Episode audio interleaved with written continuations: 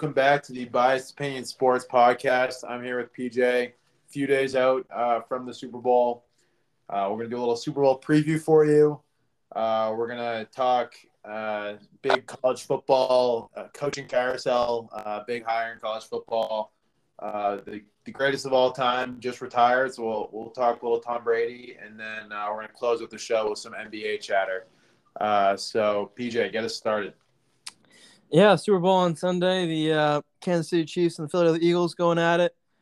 Vegas has it as a close spread with the Eagles favored by one and a half. You have Andy Reid coaching against uh, his former team. And one of the things that interests me about the Eagles is that I think they won the Super Bowl like five or six years ago, and now they're back in the Super Bowl again with a completely new head coach and a completely new quarterback. So I think that's kind of interesting, like how many teams go back to the Super Bowl five years later with a new head coach and a and a new quarterback. I think the last time was a new head coach, probably the Steelers, uh, when I think Ben Roethlisberger won two Super Bowls with two different head coaches. You don't see it uh, very often. Usually, when teams get new head coaches and new quarterbacks, it takes a while to kind of build around them. Something that's kind of interesting. But I'm going to go with the uh, Kansas City Chiefs to win this game. And I think it's because I kind of know what to expect more from Patrick Mahomes in the biggest moments than I do uh, Jalen Hurts. And the Eagles, for me, I think they're a great team, but I kind of look at their schedule and they've beaten up on a lot of pretty bad teams and a lot of pretty bad quarterbacks. So I think this will be the best team that they'll face all season long. And I think when the Vegas Vegas is expecting a very close game, close spread, and I just think in the fourth quarter when it's a close game, I trust Patrick Mahomes to go on a game-winning drive just a little bit more than I trust Jalen Hurts, even though I do believe Jalen Hurts uh, one of the best quarterbacks in the league. Is MVP uh, MVP cal- MVP caliber season, but I'm not sure if he can lead a drive uh, if they're down by four points with seven minutes left. So I'm gonna go with uh, the Kansas City Chiefs. I am a little worried that the last time they were in the Super Bowl, they kind of got killed by the Bucs. So they're definitely, even though they have the experience of winning a Super Bowl, they also have you know one Super Bowl appearance where they didn't really show up. So I'm gonna go with the Chiefs, but I do expect it to be a pretty close game. Yeah, and I'm uh, I'm taking the Eagles in this one. I'm taking the opposite side as you. I, I it's hard to disagree with the strength of schedule argument. And I know Eagles fans don't really like to hear that, but it, it's the truth. Um, they just the opponents just haven't they haven't been great. And if you go through like their best opponents, they they haven't had I guess the toughest schedule, but um, I guess with Jalen Hurts in the lineup, all they've done is get the job done, and I don't know. It's for me. I think they're a much more complete roster, a much more complete team. I think they have better weapons. Uh, I think Mahomes is the better quarterback. I think he's the best player in the league. Uh, so it's hard for me to argue with that. Um, I do, but I mean, Hurts was the MVP front runner before he went down. I I think a lot of people have been discounting Hurts and his ability uh, the last few weeks. I guess ever since he got hurt, pretty much it's the narrative's kind of shifted to uh, Jalen Hurts is most people are arguing. But when he was out, the team, I mean, they they lost Dallas, lost New Orleans, who was horrendous when he was out. Uh, and they weren't putting up the points they put up uh, with him in the lineup. Uh, so I, I don't really buy the idea that uh, Hurts is kind of carried by the system or just a pro, uh, I guess a product of uh, what's around him. Although I will say I do think like I, I think the Eagles have the best wide receiver duo in the league. I think Goedert's a great player. Um, the O line is great. I do have questions about the run game, but I think they have a better run game than the Chiefs. Um, and I think that matters in the Super Bowl and just in playoff football in general. I think they're going to have a much easier time, I guess, establishing the run than a team that feeds Isaiah Pacheco and Jerick McKinnon's corpse, I guess. Uh, and then better too, especially the front seven. Like I said, in terms of running the ball and even if the Chiefs go up in this game, I, I, I think Mahomes through the air is if they have a better chance of killing clock and moving the ball than they do trying to run in this Eagles front seven uh, with their current O line and their current uh, running back room. So I, am taking the Eagles just because I think I just think it's a better all around team, and yeah, I, I think Mahomes doesn't have the help that Jalen Hurts has, and I think Hurts is an elite quarterback and is kind of getting underrated a bit. Yeah, I can't I can't argue with that. I think that the Eagles definitely have a lot more around Jalen Hurts than the Chiefs do around Patrick Mahomes. I'm looking at going back to this Eagles schedule, and I just I think you can make the argument that Jared Goff was the best quarterback that they played this year. That was week one. They played the Lions and they beat the Lions, but the Lions were a way better team at the end of the season. I guess maybe Trevor Lawrence, but they played Jags week four, and the Jags were a way better team at the end of the season. Uh, they beat the Steelers in week seven, and the Steelers were a way better team at the end of the season. I guess career wise, Aaron Rodgers would be the best quarterback that they've played this year, but week 12, the Packers weren't really as good as they were in week 17 and 18.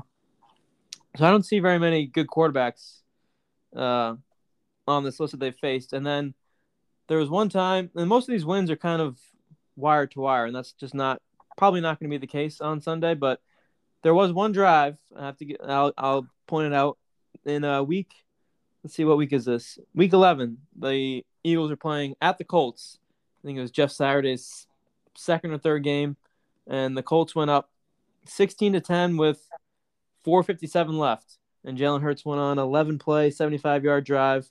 There was uh, 39 yards with pass interference that was called, uh, but either way, that was like a legit game winning drive, and the Eagles scored with, I think there was a minute or so left in the game to go up by one point. So that's like the only time that Jalen Hurts has gone on a game winning drive this year. That was at the Colts, week 11. And as for the as for the Chiefs, I think their defense might be a little underrated. I'm looking if you look at all their scores this year, they've only given up more than 30 points one time. That was against Tampa Bay in week four, and they won that game 41 31.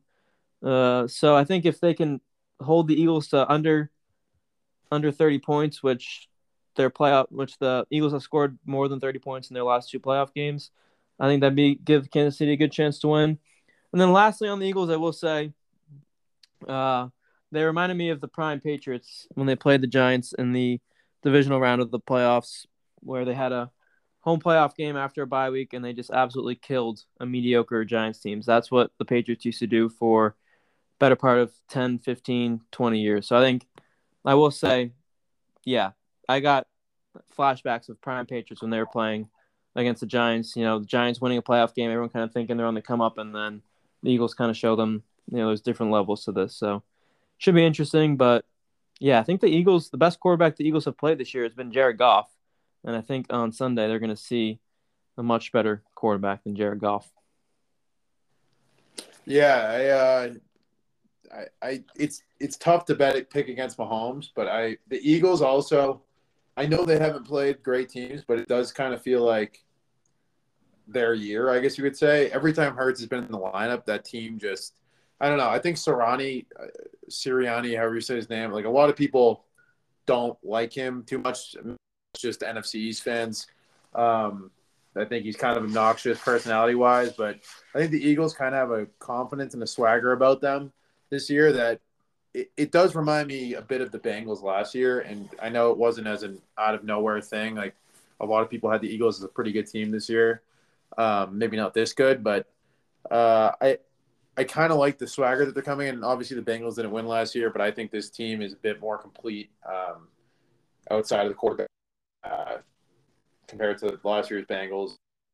Um, I don't know. I, it, it, I, I get good vibes with this Eagles team. I get a cockiness and a confidence that they're going to come into the Super Bowl and not play afraid. And uh, even if they go down, I, I guess we haven't seen them in that in a in a situation like that yet, but I don't know. I, I like what Hurts and I like what Sirianni have brought to the table so far with this team. I think they use their guys well too. They they don't like they're not messing around like they'll have a couple elite weapons and they'll just be force feeding somebody like Quez Watkins for no reason. Um, sometimes that frustrates me when I watch teams with such elite talents and you're like, why are you throwing a I, the Bengals have this like little slot receiver guy with with lettuce and you just I have no idea why he ever touches the field or gets the ball, but it seems like he gets five targets a game for no reason. Um, and that drives me nuts because it's just there's just no reason to throw to guys like that. And I feel like the Eagles do a good job of just funneling every single touch they have to one of their top guys, whether that, whether that be DeVonta Smith, AJ Brown, Dallas Goedert, or they let Hurt or whoever I think they they utilize all their guys well. They're pretty versatile offense. There's not really one thing that they can't do well. I don't think so. Um, that's what I like about the Eagles. And I don't know. I you have any you have any players that you think are going to come out of nowhere? I guess, or do you have an MVP pick or uh, anything that you're looking for in the Super Bowl? Uh, I, you have to give me a second to, to look that up. But I was more going off of what you said about the uh, Eagles swagger. I did love the quote from uh, Nick Sirianni after the divisional round game against the uh, Giants, where he said to have him out there, Jalen. He's talking about Jalen Hurts is like I know this is high praise, but to have him out there is like having I shouldn't even go there. It's like having Michael Jordan out there. So I like the. I mean, Jalen Hurts hasn't won anything yet, but I do like the comparison to Michael Jordan. I think that shows the confidence that the coach has in the quarterback and the team has in the quarterback. So, yeah, the Eagles definitely will be expecting to win the game. Definitely coming in with that confidence. Uh, they won't be intimidated by the Chiefs, even though the Chiefs have a little more experience. But I think that kind of comparison shows kind of where the Eagles are at. If if you're comparing your franchise quarterback who has two playoff wins to Michael Jordan, I think that's I think that says a lot about the Eagles' mentality. Yeah, I, I, I just like that. I like that level of cockiness because they backed it up all year. So it's I can't really hate them for it yet, uh, unless they come up short. But um, yeah, I just like what the Eagles are doing. And uh, I guess going off my own question, I I do have a couple guys that I'm looking out for in this game uh, that I think might have like kind of come on of nowhere game. Well, I got two guys. Uh, they're both in the Chiefs, and I count counterintuitive, but I have a different argument from each. And I don't think they're both gonna have a good game. I think it'll be one or the other. Um, my first pick is Kadarius Toney. I think genuinely believe watching the Chiefs this year and in the playoffs, when that guy lines up in the backfield, he's like their most dynamic backfield player and backfield talent with the ball in his hands. I I think if he put on 15 pounds and went into the next offseason as a running back, he'd come out and be an elite third back at the very least. Like I I think he's just insane, extremely hard to tackle, and we've seen the Chiefs use him a little bit like that, and, and different throwing screens to him, uh, giving him handoffs in the red zone type stuff. Uh, he's gotten some targets downfield that he's done some stuff with. He can't really stay healthy, and that's my only worry about this pick is that he missed the last week of practice, but he came back yesterday, so he's practicing all week this week, but he missed last week, uh, work weeks practice. But he, I think, is. I mean, I think he might be the Chiefs' most talented weapon outside of Kelce, uh, who you like to think the Eagles will probably hone in on a bit, uh, and I guess try to prevent him from beating them. Um, and then my other pick, I guess, on the offset of this is Kadarius Toney and Juju Smith-Schuster missed the last week and a half of practice. Uh, and I know I picked Toney to be like, I guess, my dark horse breakout guy. Like you occasionally see in Super Bowls, like that Seahawks back 2015 or whatever. Um, but I think uh, MVS, Marquez Valdes-Scantling, I think being the only healthy receiver pretty much at practice this week. Um, I don't know. I think maybe Andy's drawn up some plays for him in practice. He was had a pretty good game last week. Uh, I think he went over 100 yards. So uh, I I don't know. I think MVS down the field. I I don't. Darius Slay isn't the youngest guy in the league, and um, I think if you're going to beat the Eagles defense, the secondary is probably the way to do it. Uh, so chuck it deep to MVS, and I think Pat Mahomes is going to hold nothing back. The guy's best player in the league, absolute gunslinger. So uh, if MVS catches a touchdown or two, uh, wouldn't surprise wouldn't surprise me at all, I guess. But yeah, Kadarius Toney, I think is kind of my pick for guy who could have a blow up game. Same, same Super Bowl MVP as Chad. I would like to consider that a pretty good dark horse. Uh, I want to call him an MVP pick, but uh, I don't know, unsung hero, I guess, of the Super Bowl. Uh, uh but yeah, yeah, I don't really have uh, anyone coming out of nowhere. I guess I'm gonna go with uh, DeVonta Smith to score two touchdowns, even though I think the Chiefs are gonna win. I don't think they're gonna stifle the Eagles. I think it'll be a pretty high scoring game. So I'm gonna go with DeVonta Smith to uh, score two touchdowns, and that FanDuel has that at plus ten hundred, so that's ten to ten to one odds. So I'll go with that. And then I think it's gonna be a back and forth game. So I think a lot of every a lot of props. There's uh like no team to score three times unanswered.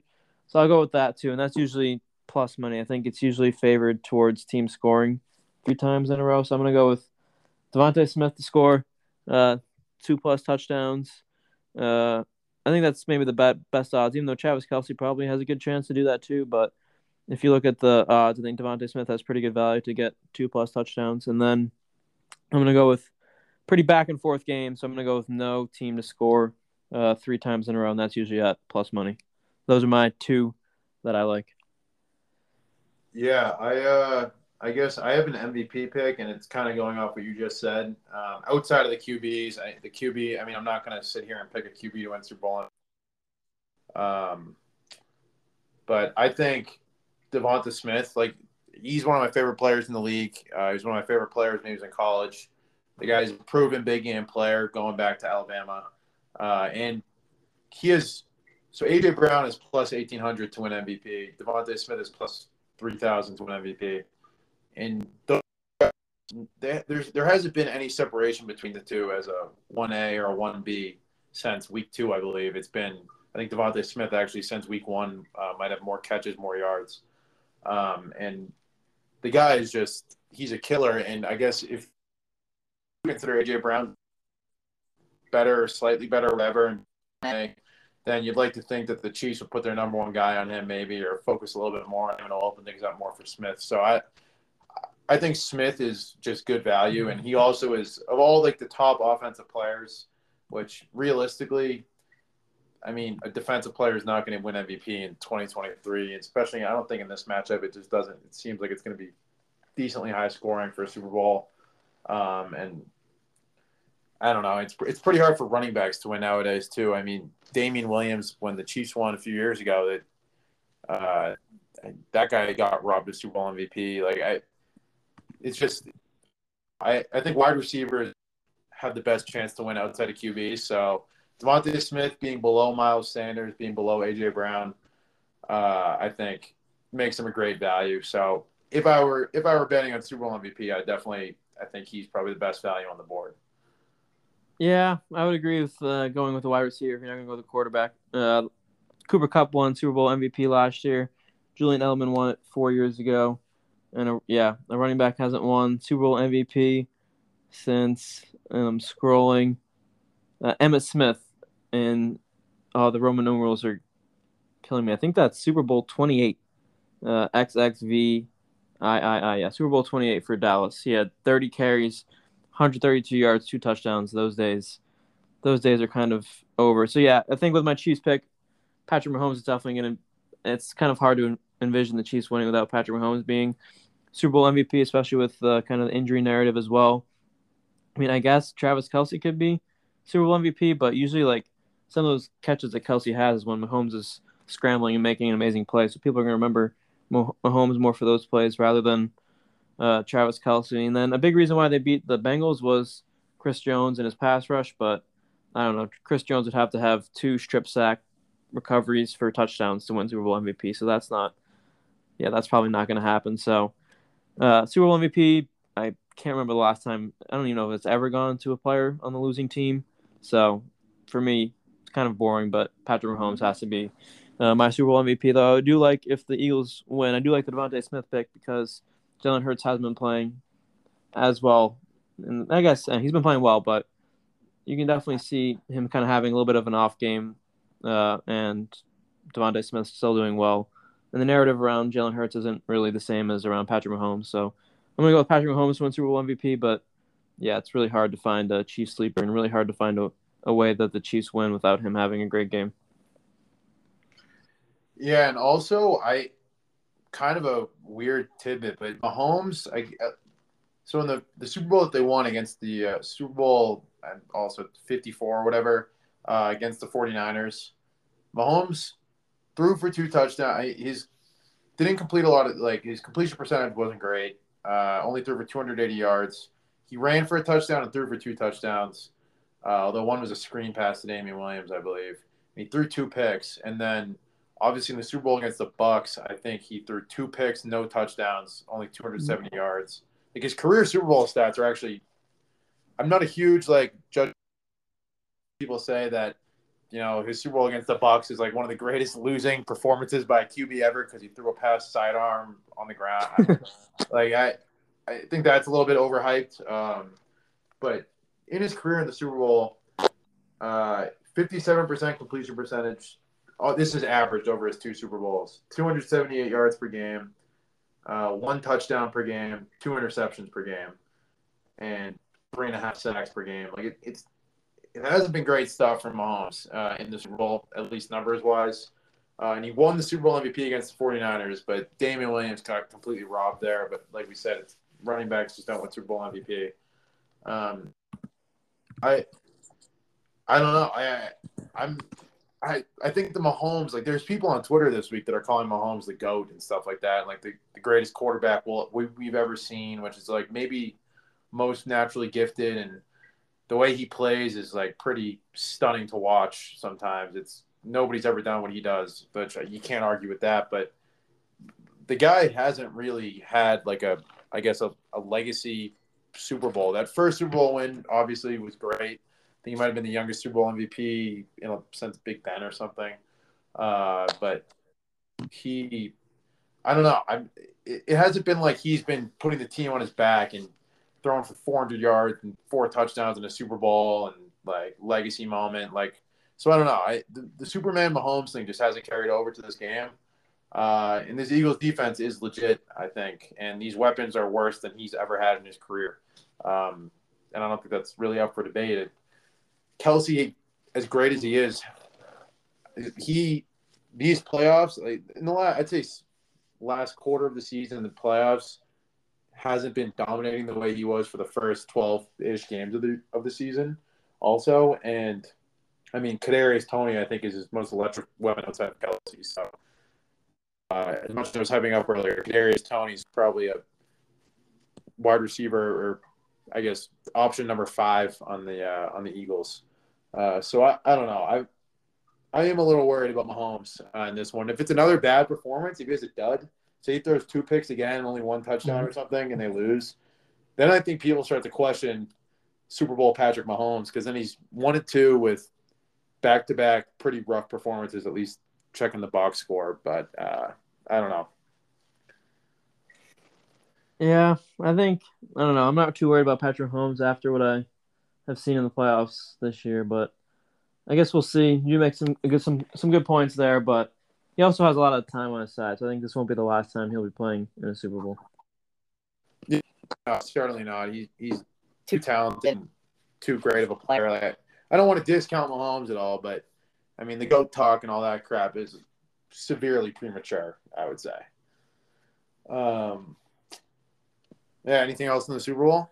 Uh, no. I did look up. I think if the if the Bengals were favored last week, then Patrick Mahomes is six and three straight up when he's been an underdog.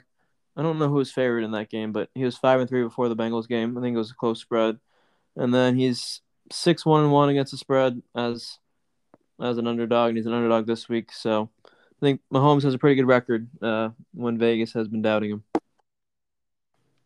Got to respect that. Um, yeah, I have nothing else to add. So, uh, you want to talk uh, some college football coaching carousel? Yeah, so out of nowhere, uh, Alabama throws. I think I saw on Twitter like two million at Tommy Rees, uh, the Notre Dame offensive coordinator, become Alabama's offensive coordinator, and I just don't understand uh, what Coach Saban is doing on this one. I mean, Tommy Rees been watching Notre Dame the last few years, and it's just not been not been a pretty sight on offense. And they and Notre Dame's had some decent had some decent talent, but if you go off of last year, first game of the season, Notre Dame could not move the ball at all against Ohio State. They had like one play in the first quarter that went for a bunch of yards.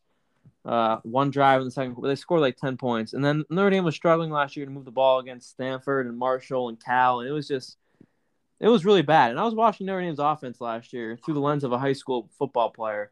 And if I'm a high school football player, why on earth would I want to join that offense? I mean, maybe if I'm a running back, I would get fed on every single play. Maybe if I'm a tight end, I would get thrown a few five yard passes where I could just have run after the catch. But if I'm a wide receiver, I'm definitely not joining that offense. That was, I don't know, very unattractive offense. I think there was one game against Syracuse. Notre Dame came out and ran fullback dive with their running back in the first two plays of the game. It's just, I'm not, I'm not sure what Coach Saban's going for. I think his last few offenses have been, you know, pretty much spread offenses with Bryce Young, and that's not really what Tom has run. At Notre Dame. And then also for Tommy, I'm not sure who Alabama's quarterback's going to be next year. I think the backup that came in for Bryce Young this year really wasn't all that great. I'm sure they have a few freshmen coming in. I'm not sure how uh, experienced or not experienced. Not sure if the how how ready they are for college for SEC football. I don't think they signed like a top five star recruit, and then they didn't really bring anybody in in the transfer portal. So I'm not really sure even if Tommy Rees is going to get a quarterback upgrade when he goes to Alabama. So I don't know. And all I know is that Alabama it's a little bit different than Notre Dame. I mean, they are pretty much running Bill O'Brien out of town. Uh, so I think Tommy Rees is going to drive Alabama fans nuts. And yeah, I'm not I'm not sure what Coach Saban's looking at here on this one. Yeah, I I mean I think and the thing about it, Alabama drove Bill O'Brien out of town. They had the number five scoring offense in the country this year. In that, I mean, like it's not like they had a bad offense that wasn't scoring points. Is the crazy thing. Um, but the Tommy Rees thing, it's just. I mean, I think me and you texted about this a million times. You see it all over Twitter and the ND fan base as a whole, outside of a couple people and Tommy's old buddies from college uh, that defend him endlessly. It's it's one of the most frustrating offenses I've ever watched. I think uh, it's you run like draw plays out of shotgun over and over again with running backs that probably are more downhill runners than what you're putting them in the situation. Uh, what situation they're giving you're giving them? It's I, I, don't know. It's and you don't throw to wide receivers like you said. There's nothing to the outside. There's there's no development of talent out there either. I mean, some really high highly rated recruits that are coming in uh, for ND receiver that they're just underutilized. They're not getting any better, um, and they're getting passed up for fifth years that probably have no business starting for a program that uh, should be competing in the top five to ten of the, of the country every single year. So I don't know. It's and like you said, like Michael Mayer is a great great, great talent in my opinion. One of the best. Like watching him when he was a freshman was you, you he looked like a guy that was ready to go straight out of high school. It seemed like, um, and he was great his entire career at ND. But I mean, Tommy kind of wasted him. It was just five yard outs over and over and over again, or little slants and stuff over the middle and like drag routes, which is great because he's such a big guy and he had good YAC, I guess, and um, make guys miss and make things happen underneath uh, for a tight end that was pretty impressive. But, like that guy never really getting utilized downfield is absurd to me, and it was it's just frustrating that you use him as like a little like a dump off guy almost. It, I don't know, and I get that he's not a wide receiver, and it's not like he has four or three wheels or something, but tight ends that get used downfield, like you see Kelce and Gronk catch these passes over the seam all the time and if he's the college football version of those guys, I don't understand why we can never hit him over the seam, over the middle for a 30 yard gain ever, not even against Marshall. And that's the other thing, too, is like you said, Tommy was horrendous in some of these. I mean, the offense was so, so bad against Stanford and wasn't much better against Marshall. And even in the Ohio State game, I get that it's Ohio State, but it's not like Ohio State is like some vaunted defense this season. Uh, and there was an opportunity. There was opportunities to put points on the board, and just didn't make it happen. So, I thought Tommy should have been fired after that Stanford game. Somehow, he keeps his job throughout the season and turns into a job probably the most highly respected program in the entire country. So, I, I don't know. I mean, I have some things to say about Nick Saban after this, to be honest. Yeah, I mean, oh, what was going to say? No, Tommy would be dumb to turn that job down. I think it's a great Alabama's a great stepping stone for him. But oh, I was gonna say something. I completely forgot. I was gonna. I lost my train of thought. Um. Oh no. I completely lost it. Uh, oh, if Tommy also Tommy, if Tommy wasn't 30 years old, he would not be. Oh, I got my train of thought back. But anyway, if Tommy was not 30 years old, he would not be in consideration for this job. So the best part about Tommy's resume is his age, which is 30, which is that's that's the best part about his job. But no, there's a lot of Notre Dame fans on Twitter that are like, "Oh, what are we gonna do without Tommy?" and "Oh, what are these recruits? Are we gonna lose all these recruits because of Tommy?" And it's like, literally this is the name of the game. Like every single school loses their offensive coordinator. Like you're Notre Dame football, you're not gonna coordinators get promoted to other jobs and go to the NFL. Like you're not gonna keep your coordinator for 15 years. Like it's the offensive coordinator position. You're gonna see change on it year over year. That's every single program in America basically. So I don't know if you're afraid of losing your offensive coordinator, then I think you might be kind of soft as a fan. Like you got to build your program so that if an offensive coordinator leads, you're not screwed. I don't know. I just and I don't think Notre Dame's screwed at all. I think the recruiting the recruiting will be fine. Probably will improve, and the offensive style will probably improve. Uh, and maybe we'll throw the ball a bit more down the field, and maybe not run HB dive every other play, uh, slow HB dive. So yeah, I just think the fans are completely overreacting uh, to losing Tommy Rees, because every single coordinator job in college football is poachable. Like you're not gonna no one ties down their offensive coordinators for seven years. That's just not the way it works. Yeah, that's a great point, and that's the other thing too. That the the age part is a great point because that is really all. It's oh young offensive mind or something. I know I do not get why Tommy Rees is a highly touted, I guess, candidate for jobs. He never should have gotten this job in the first place. To be honest, it almost seemed like they gave it to him because they ran out of guys to hide it. Brian Kelly got lazy or something. Um, it almost felt like an interim job, and then he kind of just stuck around and then stuck around when Kelly left and gave this whole speech about loyalty and how much he loves this place and the year later. Because you got to take the Alabama job, but I I don't know. It was a little bit fraudulent, I would say, uh, when just one year prior he was giving this whole speech about how he wants to be an ND and build something. I don't know, whatever. Um, and then on the other, the flip side of things, Nick Saban, that is a guy who, in my opinion, no longer the best coach in college football, and this solidifies it for me. Give me Kirby Smart any day of the week, ten times out of ten at this point. Kirby Smart would never hire Tommy Rees to run his offense. uh, Nick Saban may have lost his fastball. This could a thousand percent blow up in my face. But I, I think Nick Saban's lost his way. I don't. I mean, we're playing air raid nowadays with like midget QBs, and you people are like, "Oh, Tommy Tommy Rees is run heavy." No, he's not like Alabama used to be. Tommy Rees runs shotgun draw plays over and over again. They're slow developing, and they're designed for. I don't even know, like Chris Tyree, I guess, but Chris Tyree didn't really get used. Um, he doesn't design run plays for Alabama running backs. He he designed run plays for small little, I guess, scat backs almost. Uh, but we have big guys running those plays, so it's he just misuses talent. He doesn't know how to utilize his players correctly. Uh, he doesn't know how to develop quarterbacks. He doesn't know how to develop wide receivers, and I, I genuinely don't know what Nick Saban's doing. Tommy Rees also isn't. It's not like the guy's a rock star recruiter. Like, I mean, the guy couldn't figure out how to bring in a quarterback. It, three years to get a quarterback, and it was a grad transfer. And as soon as the grad transfer showed up, he left. So I don't, I don't know. I don't know what we're doing here. The guy can't recruit. He can't coach. He can't develop talent. And Nick Saban giving him this job is, I, it's it seems like I, I don't know. I don't know what to say. Nick Saban, I it's just disappointing to see because the guy is the greatest coach of all time, probably, but think I don't know, losing his fastball a bit. It's like it's like Belichick hiring Patricia last year. Bonehead move.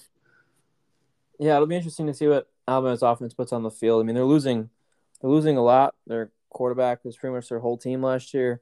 Uh, Jahmyr Gibbs, their running back, was pretty much their whole backfield last year, and they didn't really have very many wide good wide receivers on the field either. There weren't any DeVonta Smiths or uh, Jerry Jeudy's or Henry Ruggs or Jalen Waddles on the field last year. They don't really have any of those guys kind of coming through. Uh, Saban, I agree, has lost his fastball. They do have the number one recruiting class uh, this year, though. Uh, there's a five star running back Tommy can work with as a freshman, and a five star receiver. And then most of the guys are on defense. But yeah, it's not going to be. Alabama probably will have more talent to work with than he had at Notre Dame, but he doesn't have the generational quarterbacks or the generational receivers that they've had over the years. So it'll be interesting to see uh, how Tommy does. But moving on to uh, a different Tommy. Yeah, let's move on to uh, Tom Brady, who uh, just retired last week. I think it was now. Um, thought I, I was personally hoping turn. Uh, probably not on the Bucs. Uh, but I will say, after he retires, my personal thoughts on it, I'm, I'm kind of glad that I don't have to see him on a third team uh, as a Patriots fan. And uh, hearing him and Belichick, they went on each other's, or Belichick went on Brady's podcast this week. They had a lot of great things to say about each other, and Brady was getting emotional. And uh, Patriots fan, honestly, I think it's selfishly better for me. He's since he's like we've reclaimed him, I guess you could say, as a Patriot. Uh, there's not a lot of like Brady Bucs legend crap going on right now. It's a lot. It's very much Patriots related. He's hanging out with Edelman and Gronk and all that stuff. So I uh, and I've been reliving, I guess, uh, a lot of great memories watching highlights and replays of games that have been on uh, ESPN NFL Network all week and on Twitter and everything. Uh, so yeah, I'm I am sad that I don't get to see Tom Brady anymore. Uh, I guess we already went through the retirement thing last year with him before coming back. Uh, but this time, for to me at least, I think he's permanent. I don't think he's coming back. But yeah, I don't know. What are your thoughts on Brady hanging him up? Yeah, I would like to see Tom come back, but when you go through the teams, there's no like legit or not one like uh yeah, there's not one obvious team that he could go to that would put them over the top to win a Super Bowl. So I don't think there's very many obvious options. But for me, Tom is the uh, probably the undisputed goat. I think I'm not I'm not as a diehard Patriots fans as most uh, that we know. So I do kind of look at Tom through more of a non-biased lens, but I still think he's clearly the goat. And one of the things that I love most about Tom during his New England days was the uh, just his attitude in the press conferences. It was always about the team, always about looking forward to the next game, always respecting the opponent. Those types of just generic answers where you give absolutely nothing away. But I think that's kind of just the best way to go.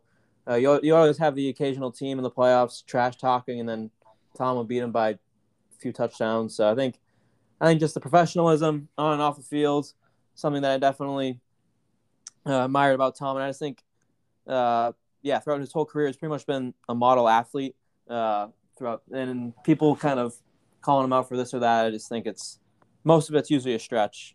I think every athlete should strive to conduct themselves in the manner that Tom has. But one of the things I found most interesting about his career, and you know, the last few years he's won four Super Bowls. I think four Super Bowls in the last uh, nine seasons. There's four. There's a four and a seven year span.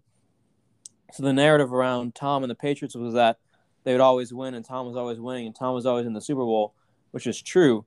But I think what's really impressive, there was a nine year span where they did nine seasons in a row where the Patriots did not win anything. Like that's kind of hard to fathom. Like the narrative around Thomas is that he always won and he pretty much did always win. But can you think of a nine? Can you imagine nine year span from 2005 2013 where they just they did not win? Like if that kind of carried on, like how the different how the narrative would be just a little bit different.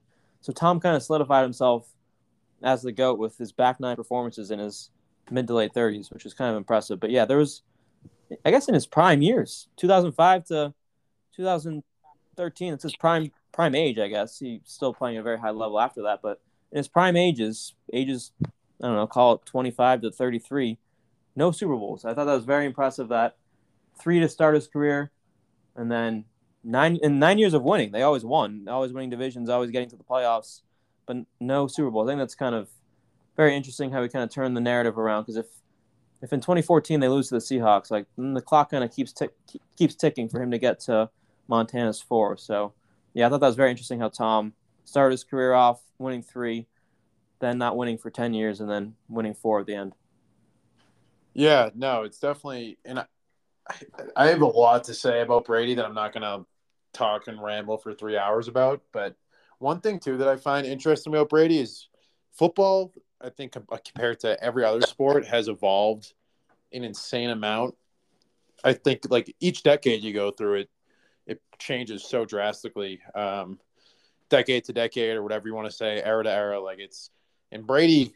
I mean, the guy his first season was uh, as a starter was 01 and he the game to his in 2023 changed a passing yardage and just how offensive the talent and the speed and everything like that. It is crazy how much it changed. And it's also, I think, like underrated, insanely impressive thing was that in his 40s, he was able to continue to adapt and keep up with the new modern game at as a 45 year old who couldn't move uh, when he was 23, never mind 45. Um, still able to keep up and like I mean, last season when he was 44, he threw for like 53 yards and 40 touchdowns or something like it, and he didn't win MVP. Probably should have, and that is just absurd. And I think I don't know if any quarterback or any player. I get the idea that as and equipment and everything will change, they'll probably careers. But he, I think, has like a Gretzky, I guess, um, to me at least, type like untouchable status right now. Uh, whereas in basketball, like really doesn't have that um, because it, people think 50% of basketball and sports fans would probably say LeBron's the GOAT or someone else is the GOAT. Uh, and there's always like the Brady detractors, like you say, but like those wins records and playoff stats and stuff, like those are, in my opinion, so untouchable. I don't, Mahomes, like I saw somebody do something today, like if Mahomes or recently was like, Mahomes, when for what Mahomes would have to do to catch Brady in a lot of those numbers is it's not really fathomable because Brady, uh, like it's, I, I don't think we're ever going to see anything like it again. Um, and I don't think people are going to fully appreciate that until maybe Mahomes is on his back now. Uh, and especially nowadays too, even though it is a new game, game QBs definitely rely a bit more on their, I guess, athletic ability and how far they can throw and how they move. And I don't know if they'll be play as long as Tom, who the guy who just an absolute surgeon in the pocket from the time he entered the league, uh, pretty much until he was 45, and that doesn't really go away. Um, so I, it will be interesting to see how guys like Mahomes and Burrow and whoever else, uh, Allen, Herbert, like those guys, I don't, I just don't see them having the same longevity as him, and I think a lot of those records that Tom set are more untouchable than people think. Um, because I don't think they get looked at in the untouchable manner that like Gretzky's records do, or, um, you know, like even Barry Bonds. I get that he was on roids, but like they're, I don't know. I I think Brady is gonna, he's in a class of his own, in my opinion. I think it's gonna be that way for a long, long time.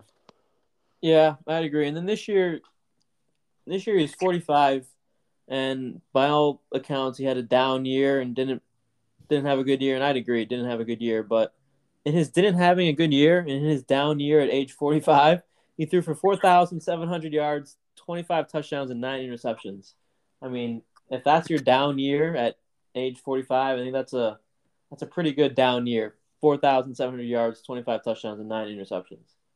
And that's the thing. Like, I, I don't, at age 45, I don't think he's going out because he has to. I, like, I, like, I think like everyone's like the whole father time is undefeated thing.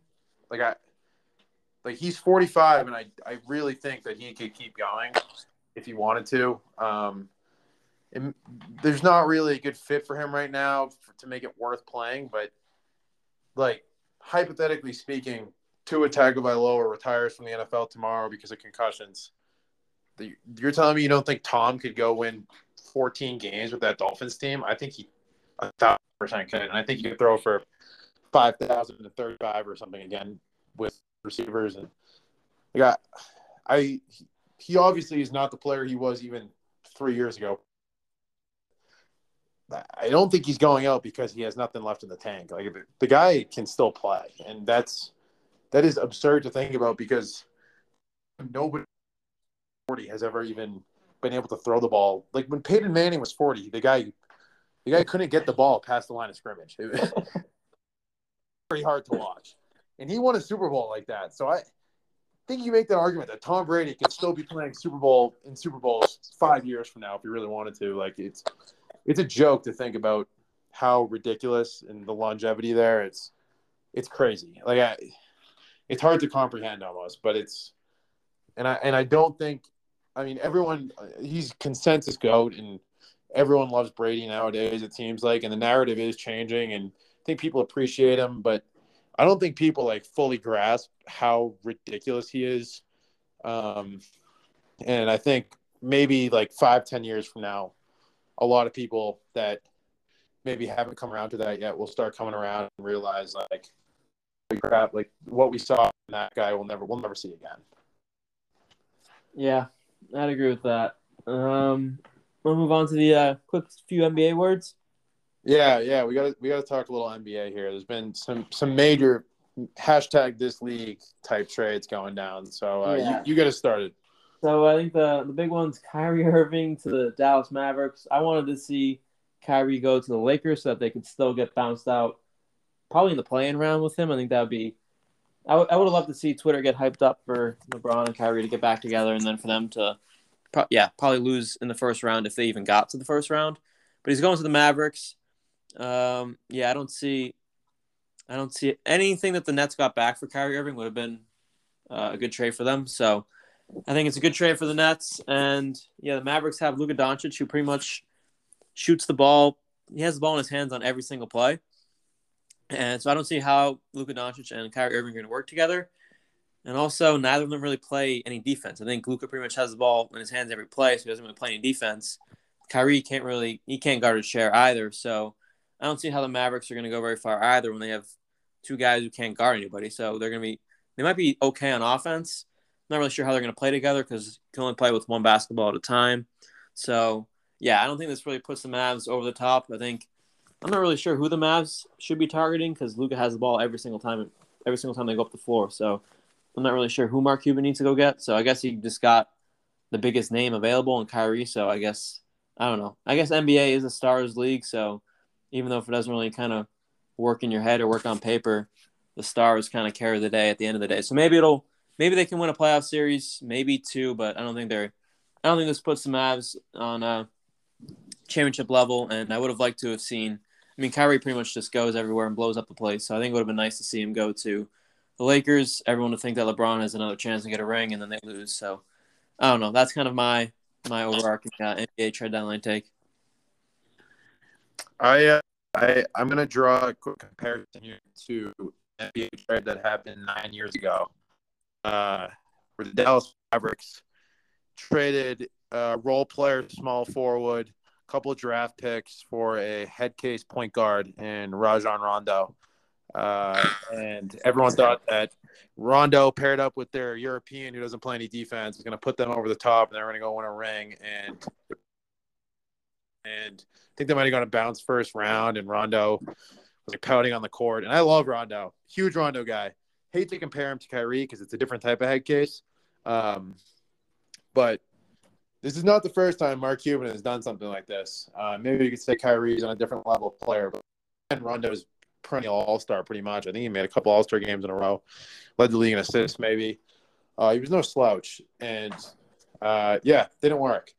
And this show, I think, I've made it well known that I might be one of the biggest Kyrie on the planet. I think that guy joke of a competitor and a, a teammate, and I, I think he's very overrated as a player. I think he's flawed, and uh, he just he doesn't. He's, he's probably like what I want to see in a player. Like that guy is just the total opposite. Like cool highlights, hit one really clutch shot like nine years ago now. Uh, when he was playing on a team with LeBron James. So, congrats on winning that. Uh, must be nice to be prime LeBron's sidekick. Uh, I I just think he's a fraud, basically. Um, so I'm going to say that the Nets won the trade just because they got out of Kyrie, and I don't think they were ever going to win anything with Kyrie. Maybe on paper they got they're a worse basketball team now than they were yesterday or whatever, or a week ago, but I don't. I don't think that they were ever coming close to winning a ring with Kyrie. Uh, so I think getting rid of Kyrie and maybe setting up to get rid of Durant uh, and resetting overall gets them closer to a championship than they were when they were locked into Kyrie Irving for X number of years, you know? Um, but yeah, that I mean, I, I, I've already said everything that I've ever had to say about Kyrie before on the show. The guy's a joke. So I don't need to go much further than that, but I think the Mavs won the trade.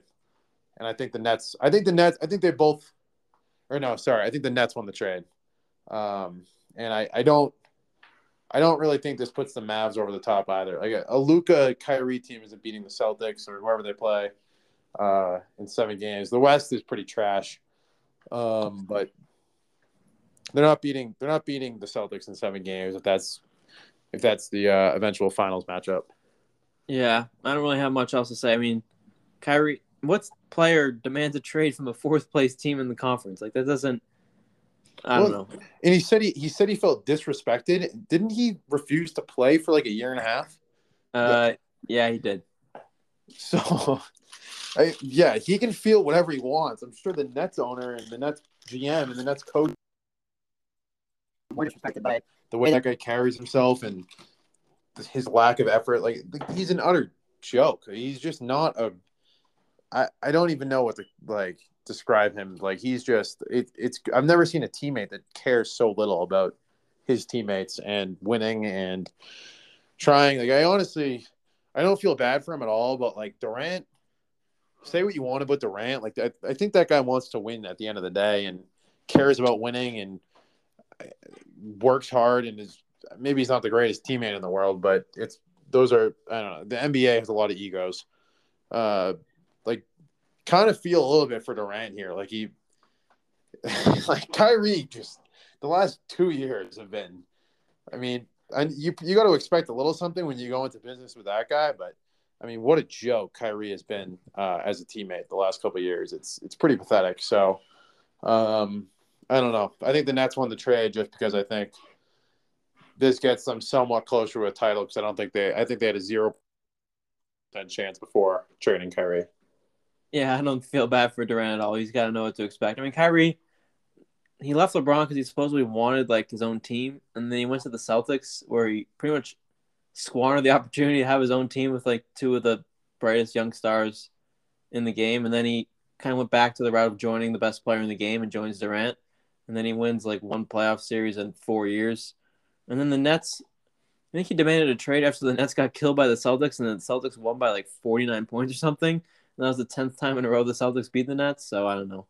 Pretty bad for pretty bad luck for Kyrie. And then I guess quickly from a Celtics perspective, I mean I think they're so good they don't really need any pieces. So I think they can win it all as currently constructed. And then I know there's like a few guys contracts might be up or something, but I wouldn't be trading guys to save money or get like a second round pick in return for a guy who's gonna leave in the summer. You might as well just keep the guy and try and win a championship if your team's that good. Yeah, I have no trade targets for the Celtics to be honest. I, I mean, I been somewhat loosely following this trade deadline, uh, and I think Mike Conley before today was like a name that was being thrown around. Maybe not for the Celtics, but just like as a big, a big fish, I guess you could say, in the NBA trade deadline uh, pond. And Mike Conley, I thought for sure that guy was retired. To be completely honest with you, I don't think that guy's been relevant in years. Uh, so I looked at his stats, and he's averaging like 11 points a game on 39% shooting, bunch of assists. But I mean, like Mike Conley is not moving the needle whatsoever for me. The Celtics don't need a guy like that. There's just not. I don't know. I, I bet they'll sign like a vet who gets released. I, I can't see them doing a whole lot to change up this team. Uh, Jaylen Brown out indefinitely after he got hurt tonight. I saw that he like broke his face or something. So that's not great. But um, yeah, I, I don't even know half the NBA anymore. So I don't. I have no trade targets for the Celtics. I, saw- I saw Jae'Sean Tate from the Rockets. I don't know if you you know Jae'Sean Tate well, but uh, Jae'Sean Tate might be coming to Boston. That's that's pretty much all I saw. No, and then uh, that's all I got on the NBA. I wanna I want to end the show quickly with uh, a quick word on Jesse Marsch. Uh, I think American manager for uh, Leeds United just got sacked uh, the other day. I think for for me as a soccer fan in the U.S. and Premier League is my favorite sport. When whenever an American manager gets a chance in England, you kind of follow it a little bit closely than a little bit closer than other new managers. So Jesse Marsch last year took over Leeds. I think they were just outside the relegation relegation zone when he took over. His only job basically was to keep the club in the Premier League, and he, he did that. It was pretty close call, but they he kept him in the league. And then this year, Think he got sacked uh, like 20 games in, and Leeds was like one point above the relegation zone. When you total up his, uh, I think Sky Sports put out a tweet. Uh, Jesse Marsch in total for, uh, oh, this is all competitions, but I guess all competitions. Jesse Marsch had 37 games, 11 wins, 10 draws, and 16 losses. So if you add it up, that's 43 points. uh, in ten, in 37 games, which is enough to keep any team in the Premier League. So I don't think Jesse Marsch did a bad job at Leeds. Probably could have done a little bit better, but uh, I can see why he got fired because so much money in the Premier League nowadays that if there's any chance that your team goes down, the easiest way to fix it is to just uh, fire the manager and get somebody else in. So I don't know. I think it, Jesse Marsch probably won't get another job in the Premier League again until he goes to a different foreign country and kind of builds up another team, and then maybe in a few years he'll get uh, another chance. He'll obviously be linked to the United States men's national team job, but I think uh, USA should look for a foreign coach of a higher profile before uh, looking at Jesse. But yeah, I think he had a did a decent job at Leeds. A little unlucky to get sacked, in my opinion, but that's just the way that uh, the Premier League goes. I mean, you not many people are getting more than one year at clubs nowadays, so kind of just the name of the game. Unlucky for Jesse, but I don't think it was a total disaster uh, for American point of view. Uh, I think an American go in there and do a much worse job than uh, Jesse Marsch did. And I think I think Leeds will probably stay in the Premier League this year. It'll be a pretty close call again, like last year. But I think if they kept Jesse Marsch, they would have stayed in the league as well. Yeah, and we're running out of time here, but really quick, I'll add like I think Jesse was set up to fail pretty much. He he replaced the coach that was literally worshipped in Leeds and Marcelo Bielsa. Like that guy, the the fans are completely obsessed with him, and the team was horrendous last year, and he got fired, and they were still pissed about it. Um, so he's kind of set up to fail from that perspective. And then on top of that, as an American, I think there's probably a little bit of bias from the English point of view of Americans don't know soccer type thing or football. Um, and then the other thing on the the national team, the U.S. national team, believe there's a quote from Jesse Marsch, end of last year or before the World Cup, maybe saying he doesn't really follow international football and he doesn't really care about it, and he's he cares more about club football, but he supports all his players. Um, on whatever club he's coaching uh, when they play internationally. So I, I don't think Jesse's going to go to international football. But uh, yeah, we'll quickly wrap up the show here. Thanks for listening. Uh, be sure to tune in for next episode and follow us on Twitter at biased underscore underscore opinion. Thanks.